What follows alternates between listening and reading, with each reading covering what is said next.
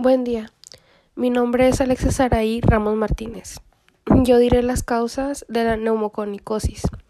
La neumoconicosis de los trabajadores del carbón es causada por la inhalación crónica de polvo con alto contenido de carbono, antracita y bituminosos, y rara vez grafito, típicamente durante más de 20 años. La inhalación del silicio contenido en el carbón también puede contribuir con la enfermedad clínica. Los macrófagos alveolares fagocitan el polvo, liberan citocinas que estimulan la inflamación y lo acumulan en el intersticio pulmonar, alrededor de los bronquiolos y los alveolos. Máculas de carbón. Los nódulos de carbón se forman cuando se acumula colágeno y el enfisema focal. Aparece cuando las paredes del bronquiolo se debilitan y se dilatan. Puede haber fibrosis, pero suele limitarse a las áreas adyacentes a las máculas de carbón. La distorsión de la arquitectura pulmonar, la obstrucción al flujo del aire y el deterioro funcional suelen ser leves, pero en algunos pacientes pueden ser muy destructivos.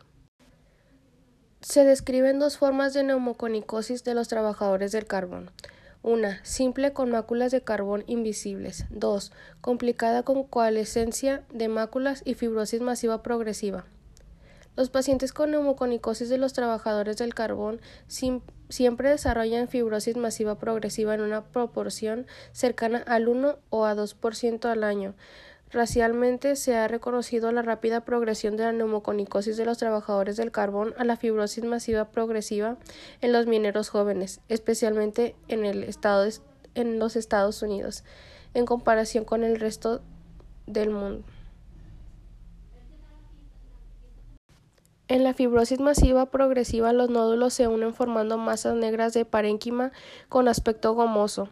En general en los campos pulmonares superiores y posteriores la masa puede invadir y destruir los vasos y las vías aéreas o sufrir cavitación. La fibrosis masiva progresiva puede aparecer y progresar incluso después de haber cesado la exposición al polvo de carbón.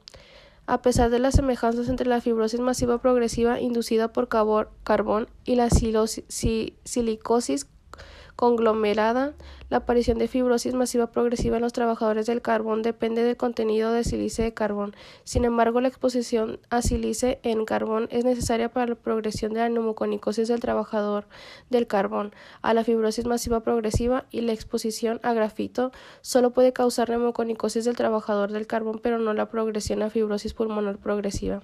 Un pequeño porcentaje de los pacientes con neumoconicosis de los trabajadores del carbón evoluciona más tarde a fibrosis generalizada.